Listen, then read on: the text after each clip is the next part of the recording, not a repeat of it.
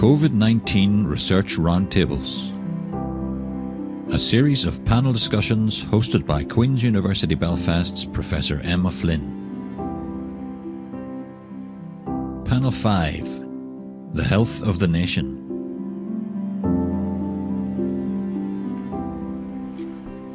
Hello, and welcome to this panel discussion from Queen's University Belfast on the impact of COVID 19 on our society. My name is Professor Emma Flynn, and I'm the Pro Vice Chancellor for Research and Enterprise here at Queen's.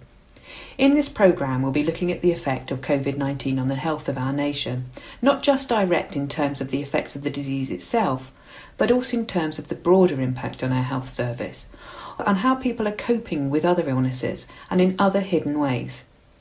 Joining me to share their expertise is a panel of researchers and practitioners from within and beyond Queen's. We have Professor Mark Lawler, Dr. Tom Walker, Professor Mary Horgan, and Professor Richard Sullivan. Professor Mark Lawler is the Associate Pro Vice Chancellor in the Faculty of Medicine, Health and Life Sciences here at Queen's. He's an international leader in cancer research and recently received the prestigious 2018 European Health Award. His research focuses on improving molecular understanding of cancer to improve patient care through precision medicine. As Associate Director of the Health Data Research Wales Northern Ireland and Scientific Director of DataCan, the UK Health Data Research Hub for Cancer, he is leading health data research with particular relevance to cancer. Dr. Tom Walker is a senior lecturer in ethics in the School of History, Anthropology, Philosophy and Politics here at Queen's University Belfast. His research has focused on the ethics of different public health interventions and how we make fair resource decisions when resources are scarce. He's also inter- interested in intergenerational justice, with a focus on how younger people have obligations towards those who are in later stages of their life. Professor Mary Horgan is the president of the Royal College of Physicians of Ireland. She took up office as the 142nd president in October 2017 and is the first woman president of the college in its 360 years history. She's a consultant physician in infectious diseases and internal medicine, and she served as the dean of the University College Cork School of Medicine between 2013 and 2017. Mary is a currently a member of the Irish Medicines Board and she chairs the National Advisory Committee on Human Medicine, and she's the president of the Infectious Diseases Society of Ireland. Professor Richard Sullivan is Professor of Cancer and Global Health at King's College London. He's Director of the Institute of Cancer Policy and co director of the Conflict and Health Research Group. As well as holding a number of visiting chairs, Richard is an advisor to the World Health Organization, civil military advisor to Save the Children, and a member of the National Cancer Grid of India. His research focuses on global cancer policy and planning, healthcare system strengthening, and particularly conflict ecosystems. Welcome to all of our panel. So, um, thank you very much to all of you for joining me. Um, we're really interested in this absolutely interesting discussion about the impact of COVID on our health and our healthcare systems. And I'd like to start off by turning to Richard. So, Richard, we're going to be talking about the indirect effects of COVID pandemic on our health and our healthcare system. Um, but I wonder whether or not you could talk about the direct effects from a kind of uh, global scale of this pandemic in terms of the number of cases and fatalities. Thanks very much, Emma. Um, let me start by saying that at the moment, the official figures for the number of cases for, for COVID 19 stand at over 12 million um, as of today. And we're, we're heading to around uh, half a million confirmed deaths um, from this particular virus. But I'm going to caveat this by saying, really, around the world, we simply do not know what the true impact's been. I think one of the most interesting facts about this pandemic is it's really exposed the enormous deficits around the world in terms of testing and actual case finding. Um, we believe now from the data we've got in high income countries that we're looking at an infection fatality rate of around 0.4 to 0.5. That means every single individual who's exposed and infected with the virus the numbers of individuals that then die, and we're looking at around that figure. But the reality is, when we're looking at the cases on a, on a country by country basis, there are very few countries around the world, mainly, of course, these are in high income countries, that have very, very good statistics that we understand, first of all, the number of cases they have in their population. For example, in Germany, it's around 0.2% of their population have developed COVID 19. Um, but if you take other places like Brazil and India, for example, the true number of infections and the true number of deaths simply are not known. And that's for a variety of reasons. The first most important reason is there simply isn't enough testing going on in countries so that we understand the population that's been infected. And the second important issue here is in many countries, we simply don't have the vital statistics on death registration to understand how many people are actually succumbing to COVID 19. Um, so, for example, if you look at India, a place we've been working at an awful lot, at the moment they're, they're looking at around um, one per 100,000 in terms of mortality figure for COVID 19. Now, we know that's not true. We know it's much higher than that, but the problem is finding reliable statistics to show this is very diff- difficult. So that's where we are at the moment with the direct impact. Nearly all the good data comes from the most high income, well developed countries the Germanys, the Swedens, the UKs. Even interesting enough, in the USA, we believe they're undercounting both deaths and numbers of cases by about 30 to 40%. So that's the state we're looking at at the moment in terms of the direct impact. Okay, so Mary, I mean, these are shocking statistics when we think about it, but you've also been reflecting on this from a personal level, and you've said from your in your career, which has been long and illustrious, you've never seen anything like this. And so, so what do you mean by that? So I have been an infectious disease physician uh, for since 1990 when I started training, and I suppose when you reflect on the last uh, two decades you probably could have predicted that this was coming. We've had a number of epidemics rather than pandemics. Well, one of them was a pandemic with SARS um, and MERS, both of which are coronavirus, and then swine flu um, in 09 and 10, which did have a big impact. So, having um, a brand new coronavirus causing this, I suppose, shouldn't come as a surprise. I think we live in a society where we think we've got control over everything, and all of a sudden this comes on top of us. And having having taken, I suppose, between my academic role and my role in the College of Physicians, I'd stepped out of clinical practice um, f- for the most part for the past two years, but came back on the front line. And when I came back, I suppose what struck me, and it, it you know, having trained in, in the bad old days of the AIDS uh, pandemic, when there was doom and gloom is the um, inability to actually properly touch a patient. So you went into rooms where people were um, isolated, or often they were in, in if they were cohorted. Um, you came in totally gowned up. You didn't touch the patient really. Um, all they could see were your eyes um, which is a hard part to um, for somebody to communicate, especially with older people, um, and your inability to. While you're compassionate, compassion also includes the ability to touch and comfort patients. And I, I think, you know, from a healthcare uh, frontline staff point of view, there was fear amongst us um, on the front line. We didn't know how many of us were going to get it. Uh, we saw the impact it had on, thankfully, the smaller number of people who ended up being hospitalised. Um, certainly in the south of the country, was about 3,000 um, of the 25,000 or so that were um, I- I infected. So there was certainly uh, fear in the beginning. It was predictably unpredictable. We were learning literally on the ground as to how we um, dealt with people.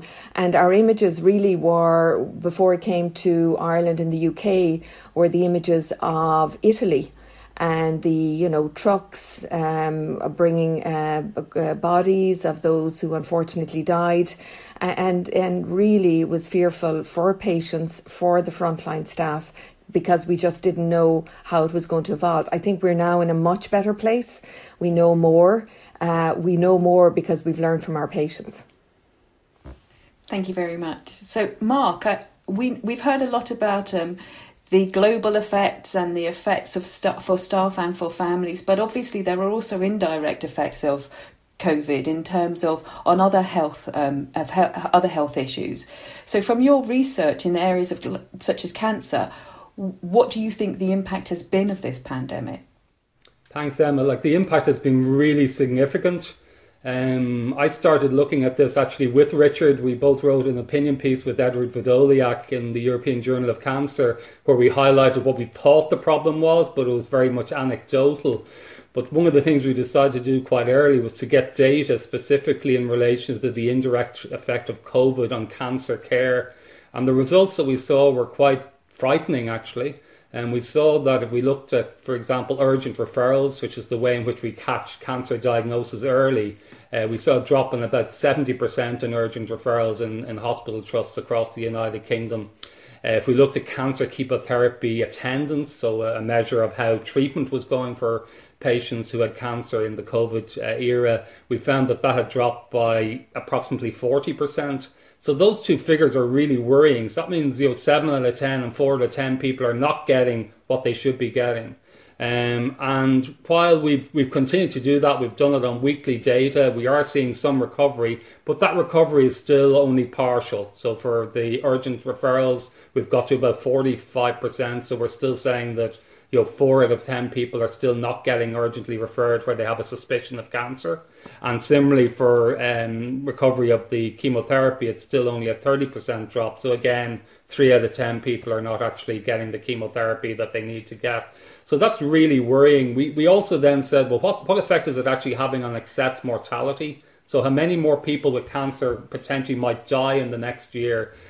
And again, we did modeling. We used that data that I mentioned to help to model uh, and in quite an extensive study. And we saw that probably, you know, best case scenario, we're probably talking about something between um, seven and 18,000 deaths, excess deaths of people with cancer, but that could go up to 35,000. So it's something that we're really worried about. And it really needs to, we really needed to respond um, to the pandemic in relation to getting services back up and also dealing with the backlog, which I think is a significant challenge. So what we're hearing about is a kind of, uh, uh, I mean, the big issue has been the impact on the resources that we have within our, healthcare system, whether that's financial, time, staff, space. And I suppose we're having to make some really difficult decisions within this particular space. So, Tom, from from a viewpoint of ethics, how do we um, balance up all these different demands to make those really important decisions? So I think there's there's kind of two levels to this. So one is the kind of immediate crisis that we saw in Italy, where the question is who's going to get the ventilator was the big question. Um, but actually, I think there's a couple of other things which are also important that sometimes get lost in the ethics issue. Uh, one is a question about how we've run the system in terms of how many, many ventilators we have. That's a question about how we resource a system. Do we resource it just to deal with what we normally expect, or do we just uh, resource it?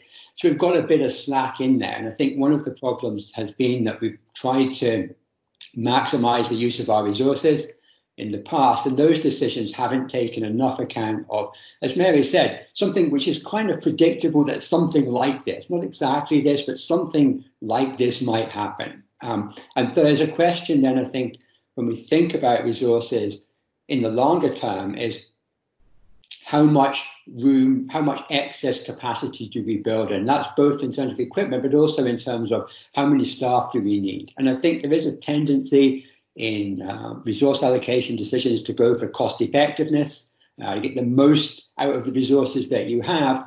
That works really well sometimes, but doesn't work well when something like this happens. So I think there's a, a kind of step back question which we should have thought about. Another to pick up on something that Mark said was there's a focus again, just deal with this problem. And we switch resources into that and don't think about what the knock on effects are. And I think that we were all a bit guilty of that. And all the ethicists I know were all diving into questions about the immediate problem and not thinking about, well, what else? Uh, when people are encouraged not to go to their doctor, for example, early on, and um, what are the knock on effects of that? And how do we get the balance between dealing with this immediate crisis and what are the other effects of that crisis. So I think, in a sense, the ethics, getting the right questions is actually the most important thing here. It's not just about this, what are the knock on effects? How did we get here in the first place? So that um, joins very nicely to open up the, to a fuller discussion. How do we decide how to move forward? We, we, you know, we do have predictions of second waves. We do also need to get back to a new reality, new normal, whatever that means. So, how do we now set the agenda of what we do next? And and do people have sort of thoughts about how to move forward? What I think we need to do, I mean, it was so uncertain in the beginning, and that was the experience on the front line, but also on the unanticipated consequences of what happened. We know a huge amount now, 120 days later, um, compared to what we did in the beginning. And I think we actually need to look at the data. I think we need to interrogate it because we're going to be living with this for a while. So, address what is the risk? Because it's not zero, but the risk varies and we need to risk stratify. We need to um, protect those who are most vulnerable, and that's not just the older people, it tended to be people who were marginalised in general, um, and try to come up with a strategy of um, looking after those that are most at risk um, versus continuing um, the important work of the health service, which, as, as Mark pointed out, is still there, uh, to see how we can support countries that are in a, a less good place than us. Um, uh, also, learning the lessons that really worked with other countries uh, and how we. Uh, have a kind of an eagle eye view that's that's really agile, seeing what works, um, so I think it's really interrogating what what we've learned from the first 120 days and looking at the data in different ways. Um, everything from the ethical um, standpoint, what the global impact has, and what has the and, and Mark and I had this conversation at the very beginning. The impact was always going to be beyond health and the importance of a, a cross sectoral um, approach to moving on from where, where, where, where we're at. Because as doctors, we tend to be very conservative.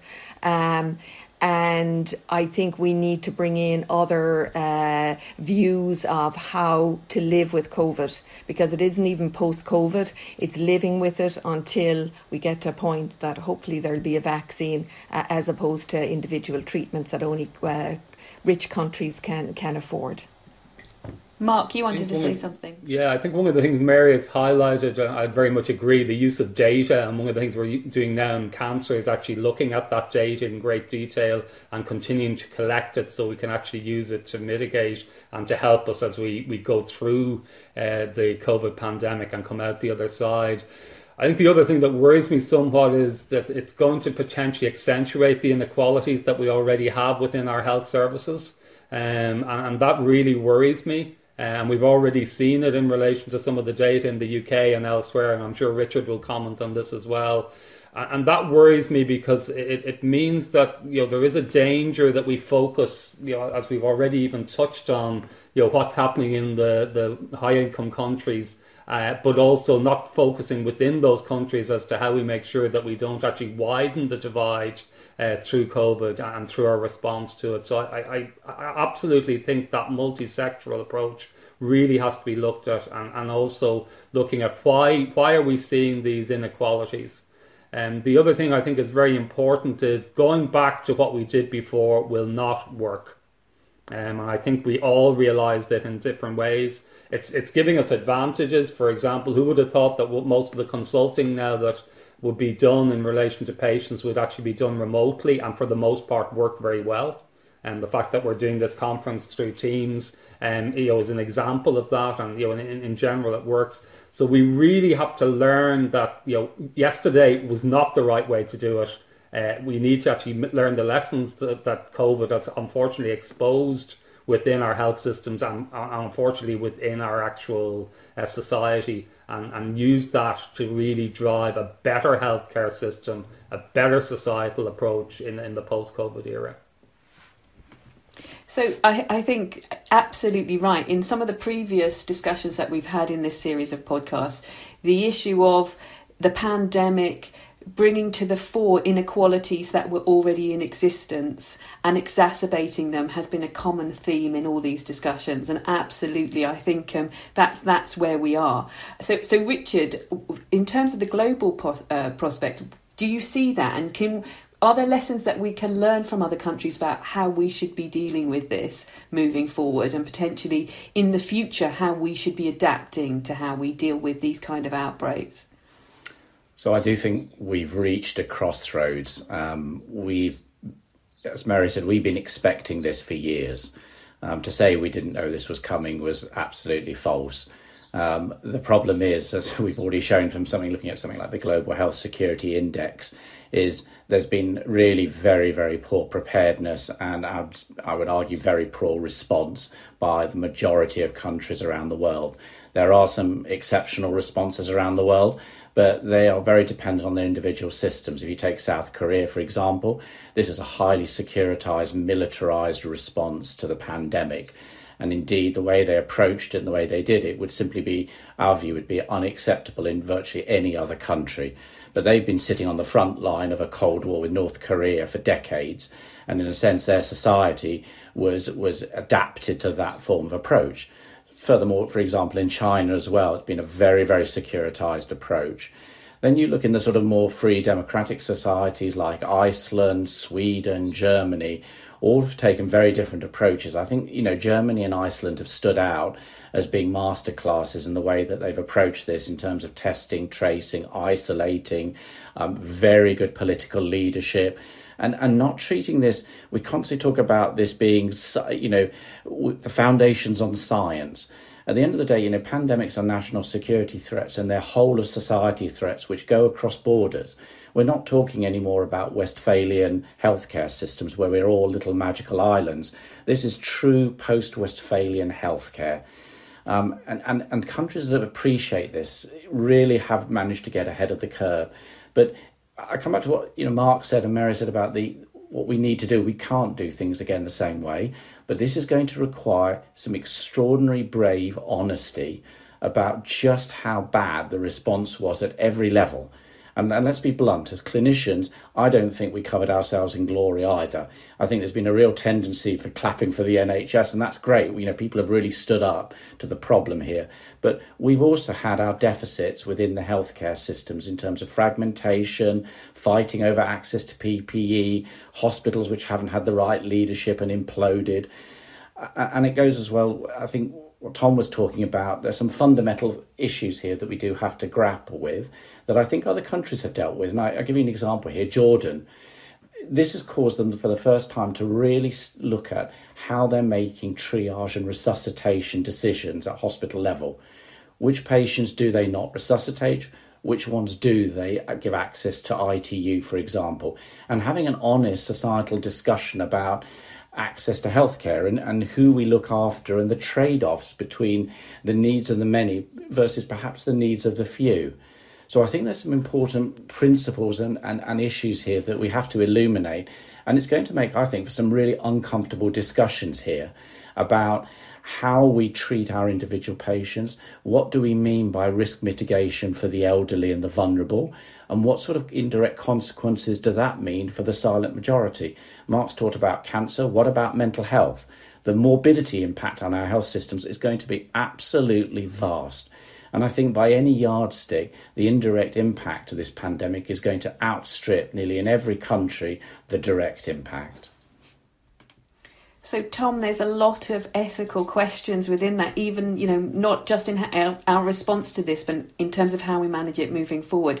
And I think you're absolutely right, Richard. And as other people have said, this, this issue bleeds into not just the healthcare system, but into the wider social uh, questions of inequality. So, I mean, what can, what can ethicists help us within this space? What can the philosophers tell us to do?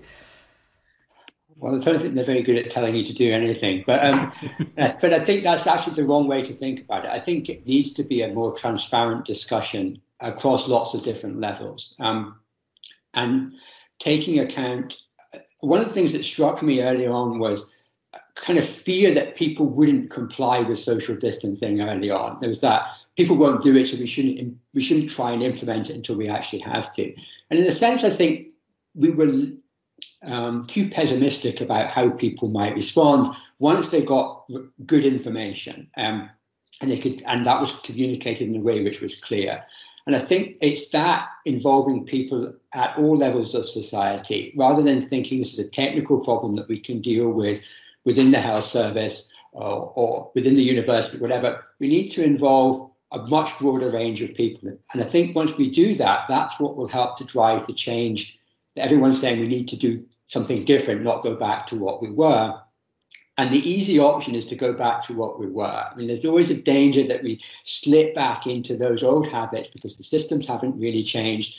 And as Richard said, there's a lot of difficult discussions to be had and admitting where we made mistakes, which pe- people don't like doing at any level.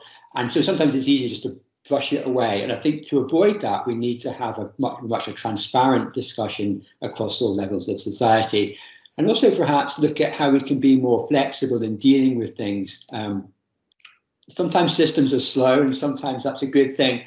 Uh, but in cases like this, I think that kind of need for a kind of more flexible, more faster moving system is something that we also need to think about when we're looking at where we go next. Can't go back to the old, you've got to fill in lots of paperwork and everything takes months to do stuff. We need to do it, have a ways we can react quicker and nip things in the bud earlier. And I think that the countries that done well did that much better than we did. That flexibility is there. I think um, I think that's absolutely key across our response on a number of different areas where we've been able to be agile and quick and realign with the needs. We've seen really effective um, interventions where we've been slower. That's where some of the problems have come up. So I'm going to ask, you know, throw it out to everybody else. What are your optimistic and pessimistic predictions as we move forward? I mean, do you have a best case scenario and a worst case scenario about what will happen? Well, I sort of highlighted it in relation to cancer. I hope my worst case scenario is wrong. I hope I'm wrong. So here I'm a scientist saying I hope I'm wrong. Um, but and, and I think in order to, to, to be more optimistic and less pessimistic, we need to use the data to respond quickly. Um, I think one of the things we found was in the work that we did, actually, we were actually able to see in real time what was happening. And that will make it much more easier to highlight that problem and then say, this is what we need to do. So, for example, we have challenges in terms of you know, what diseases do we prioritize in relation to cancer. Um, I'm really worried about, for example, bowel cancer because we have the challenge both in relation to bowel cancer screening, which is pretty much stopped, and then bowel cancer diagnosis and treatment. And so there, you know, are there certain cancers though? So using that data to say, here's where we should intervene. This is what we should do first. You know, and we should have a triage that actually allows us to do that and, and decide where our resources should go. Um, so I'm slightly pessimistic in relation to you know what's happened so far, but optimistic in terms of how we can actually move forward. But we have to use the data and we have to be agile. Uh, I, I, looked at the national data compared with our data, which was got directly from hospital trusts, and essentially we were about two months, two and a half months ahead in relation to what we were seeing, and that was critically important because you look at the national data. If it's two or three months old, you don't see the problem yet because it hasn't actually happened according to the data, even though we know it's happened. Whereas with our data, we were able to see here's the problem, and we highlighted it. We you know pr- provided that data to the four chief medical officers, into SAGE, into the National Director for Cancer, so that then people could say, yeah, there's a problem here, so we need to deal with it. So I think that, as Mary had said earlier, the use of data and interrogating data, but also having data that actually is up to date and that allows us to respond to it is going to be critical as to how we move forward. But I, I can't overemphasize that we're all in this together so we need to really do it together as a, as a collaborative, and as Tom said, bringing in different voices, bringing in different opinions, um, in order to really deliver for our citizens. Mary, you wanted to respond, I think. Yeah, I, I think uh, I'm an optimist by nature. What I think needs to happen is the narrative needs to uh, move from one of fear to one of uh, facing what the issue is. Um, fear in the sense that, you know, as I said before, doctors tend to be conservative, so we tend to um, see the individual as opposed to what the population benefit is. Um, fear uh, prevents people, as Mark outlined, from uh, attending really critical services. That's cancer, um, as well as, as cardiac services. We've seen a big drop in in in um, access to those, and again, there will be evidence of excess deaths in that. So, how does the narrative go from fear, where what you, what we're hearing um, is the number of deaths, the number of new cases? They have to be put in context um, so that the we can welcome people back into health services again, uh, reassure them in as much as we can. But again, looking at the data, where really was the impact um, of people in, in with COVID, but start having the impact of the non-COVID pathways in our health service highlighted, um, such as, as as Mark spoke about, so that people get the, the the the message that you know we have more than just COVID to deal with. Of course, we need to deal with it. Um, but we have to take some risks um, in in providing services for um, a lot of you know younger people who will miss cancers in because we don't have screening programs at the moment, um, or people and I've seen it on the front line people coming much later with diseases that they should have normally would have presented either to their family practitioner or to the hospitals or to our clinics um, because of fear. So I'm not too sure how to do that, but from a leadership level, we need to be changing that narrative. So, Richard, what, what are your predictions and, and wishes and hopes moving forward? Yes, I was uh, Mark's smiling here because he's thinking, what's he going to say that's going to be positive? um, so I, I, guess I like to look at this as, as a welcome wake up call for everybody. Um, Uh, you know, when we talk about just something genuinely frightening, as Mary mentioned, was MERS, and I remember working on MERS, which had a case fatality rate of 35%, and 80% of people ended up in ITU. If you want to see frightening, come along to Goma and start dealing with Ebola patients. I mean, fortunately, that's now burnt itself out. There are some truly frightening disease out there. In a sense, what we were lucky this time is because it started in a country, China, which actually gave us a reasonable head start in terms of information and intelligence. But it's also exposed the deficits in many countries in their own systems for biosurveillance. So I think you know when we're looking across the globe and we're talking about health system strengthening, we use these like words like water. We talk about universal health coverage and health systems strengthening and then we all wander down to you know a local coffee shop and have a latte and don't do anything much about it. And the same systems which have stayed weak for 20 years are still weak. And that has to change. So in other words the refocusing again on health as the most crucial aspect of development globally. The second thing to say is is this data sharing. I totally agree with mark and mary on this and particularly mark said about the data sharing problem. At the global level in terms of pandemics though we don't have a mechanism for doing this um, we, we've argued for years and years over the biological toxins and weapons convention around verification because we've always treated biology as a weapon threat. But the reality is, as this pandemic has shown, is we're talking really about natural threats. And in, interestingly enough, increasingly, people are getting very worried about the number of high containment BH4 level laboratories that are being built around the world which contain some of the most dangerous pathogens, it is not beyond imagination to see a leakage from one of those one day. But this requires multilateral treaties that are above the politics. And, you know, there's no one on this call or listening to this will, will not be aware that this has been a brutally politicized pandemic. You know, the US has used this as an excuse for pulling out of WHO. Um, we've got a a situation where you're either on the side of the US and you're anti Chinese or you're with the Chinese. It, it, has been absolutely ridiculous how politicized this has been. Now, we've got to get over that. And to get over that, you have to have enforced um, legislation and multilateral treaties which allow for sharing of data across borders at incredibly rapid speed. The technology is there, the expertise in biointelligence and biosecurity is there. What you need is these supra political protocols to allow the data sharing to occur. And we need to help other countries then actually develop health system strengthening. And I think that's my positive message on this is, you know, health first. That's what we need, health first. So there was a positive. You managed to be able to get one out. Well done. what about you. Tom? Well, I think I mentioned earlier, I think my pessimistic side says people will try and just put it behind them, pretend it didn't happen. It was just a one-off. You don't have to think about it anymore. That's my pessimistic view that that's the way that um, society might go. The politicians might take us that way. Um, I think being more optimistic. One thing I think we can be optimistic potentially about is that once people understand uh, and information is communicated to them generally, they are willing to make quite significant changes to their lives in order to help society, other people within society. I think there's a kind of something, a kind of solidarity or whatever that came out of this, which wasn't expected. And I think we can build on that. Um, so my optimistic view would be that's part of the thing we should be building on, taking account of the extent to which it does look that we ha- can have more uh, engagement, um, certainly in public health, work on public health ethics some of the time. There's this concern that people are too focused on themselves, they won't do things for the wider good. I think we can move away from that and be more positive, uh, positive about that. I think that's something we can build on.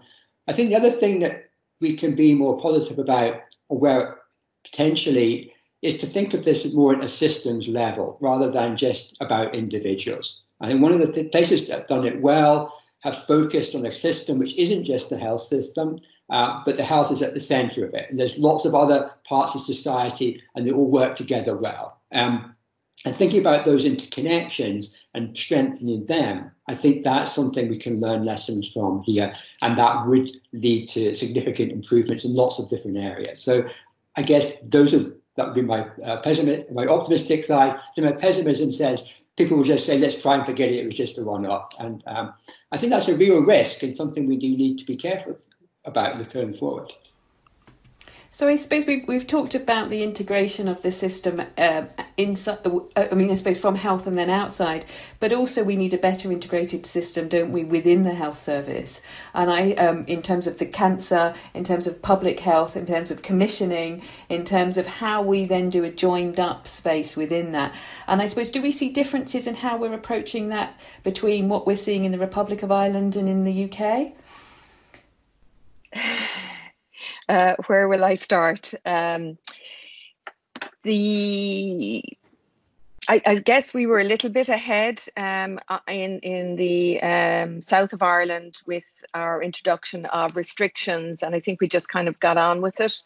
Um, we were in time where we actually had no government, um, but those that were left over before the transition did a good job. But I think that was one of the deficiencies within our country uh, when we did it. But saying that, I think we uh, did well. I suppose the big challenge, like everyone else, is getting out of the restrictions and the very cautious, risk averse um, approach. Um, so, on the one hand, we want to protect our population, the other hand, we need to protect livelihoods. So it's lives and livelihoods and how we can do that. Um, and I just to kind of pick up uh, on a point that Richard had again the importance of learning from others, uh, working with others, so that we pick all the things that that were done not so well but also pick all the things that were done well. We have this um, i suppose natural experiment going on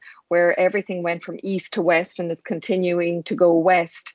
Um, but there are um, and and it's hard to compare countries and we understand that but there i think having a kind of I don't know pan European way of really interacting and really sharing what worked well, and that's based on data, but it's it's based on relationships uh, and our ability to network. Um, which is very just challenging to do when you aren't doing face to face. I think that face to face interaction is is lost a little bit when it comes to that, but I think it's absolutely key um, in, in relationships and really picking up on what uh, Richard said. Mark, I think you wanted to respond.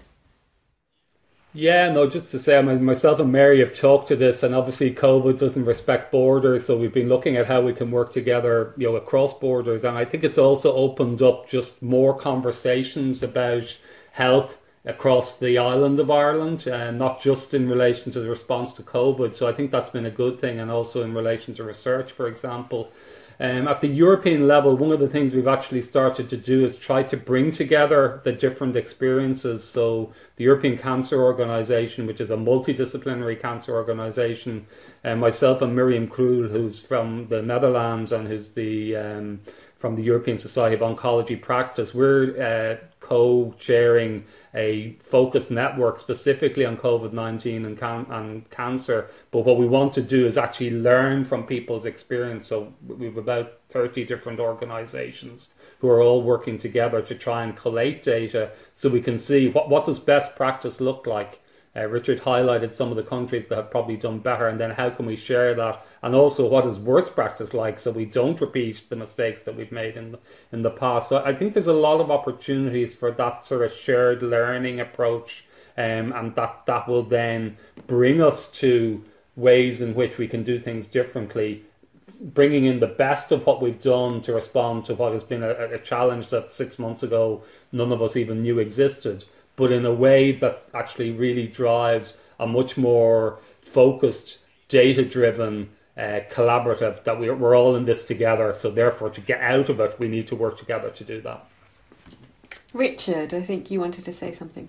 Yes, you asked about the comparison with the UK, and I think the UK has been wonderful um, because it's been a, a masterclass in how not to do it um, at almost every level, what we've seen is this sort of downward pressure of the pandemic, which first of all has illuminated and exposed all the end-to-end cracks we've got in, you know, the social determinants of health, um, the failure of our of our social care systems, and you know, I don't need to remind people listening about the the impact of care homes and the failure to protect those all the way through to the fragmentation and the and the under resourcing that has occurred across the, the National Health Service you know, and this is unfortunately what you see when you, you inject competition and choice into healthcare systems.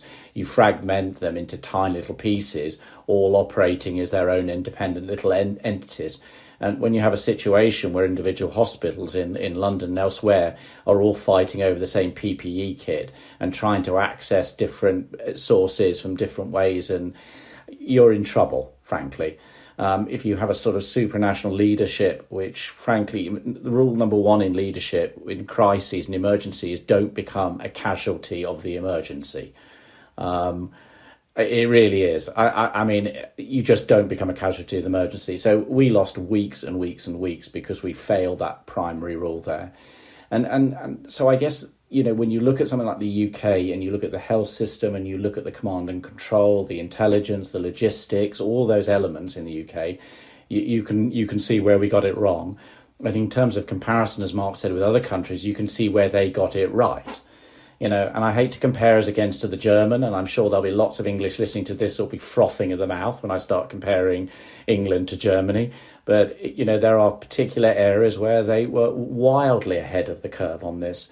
So I think these, this important country comparison is going to be essential. But I, I, don't believe the politicians are going to do this. So I'm afraid it is going to be the scholastic community, the policy community. They're going to have to do this sort of comparative research and illuminate the strengths, the, the deficits, and and the and the weaknesses in all of this.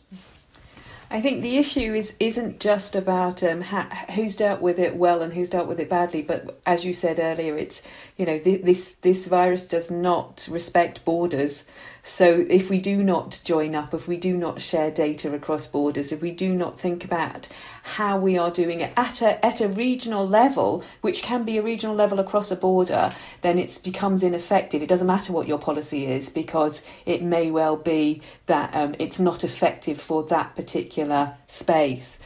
Um, I'd like to open it up to everybody and just to say finally, are there any final thoughts that you may have about this?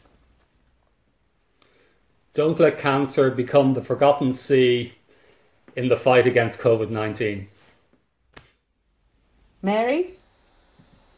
Um, what I what I think is really important is the input of people outside health into the decisions that we make. Um, there are a lot of really really smart people out there that look at the same problem in a totally different way and understand the unintended, unintended consequences of the decisions we made. And the decisions we made at the time were right for the time.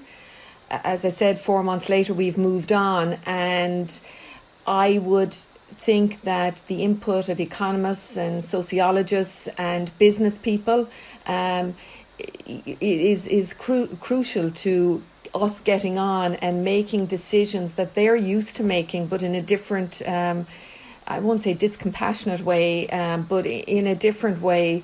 And my experience of dealing with people outside health has only um, been uh, an education for me, um, looking at the same problem, coming up with a solution uh, to, to the benefit of, of society um, is to me an essential component of living with COVID for the foreseeable future and trying to get us back to some semblance of normality. Tom, do you think that, um, that your final thoughts? Do you think that the voice of the philosophers has now been raised, given what Mary said? I think it's been raised. I'm not sure that it's been heard. Um, I, I, think that's partly to do with the. One of the things that I think we have to keep a, a, an eye on is that in a crisis, people come together and we can pull people in quickly. Uh, but once that immediate pressure has, is over, everyone's got their own priorities. Everyone goes back and does their own thing, and that those different voices disperse again. And I think that would be a mistake. So I think one of the things um, that I think we should be looking at is making sure all those different voices remain part of the discussion. So it's not just goes back to our own little silos, um, even when the immediate pressure is off. I think that, I guess that would be my final thought. And Richard, I'll give the final word to you. Oh, it's going to be very short. Um, there's a very nice book that uh, very important scholar of uh, American uh, African history, James Baldwin, wrote called The Fire Next Time. Um, basically, you know, I think this is a wake up call for the world. Um, it really might be the fire next time. But one of the, one of the things he said in that book is very important that those who say it can't be done are usually interrupted by those others doing it. Um, there are lots of people around the world and in our own backyard getting on with solutions actually doing things at all sorts of levels. And, and those are the voices we need to find and, and make heard actually over the, over the next few years. Um, so that's what I've got to say. Thank you. Thank you very much. I suppose it's all about how disruption can be positive, even in the most terrible of times, and moving forward in a very positive way using evidence based practice, but also evidence from multiple sources. So, from health, from philosophers, from economists, from social care to be able to to come up with an integrated plan moving forward. It's been absolutely fascinating to hear from all of you today, and I'd just like to thank you and all our listeners for joining us. So, thank you very much. Thanks very much. Thank you.